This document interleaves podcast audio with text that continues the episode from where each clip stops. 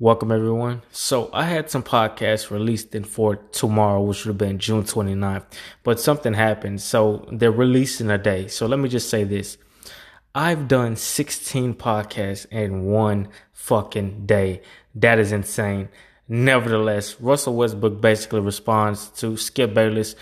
So this isn't really no controversy, at least not in my opinion. All Russell Westbrook said was basically don't say anything that you won't say in my face. And um, I don't think Skip Bayless would say that to Russell Westbrook in his face. And I don't think Skip Bayless would say that to, I believe, the 19 year old Max Christie as well.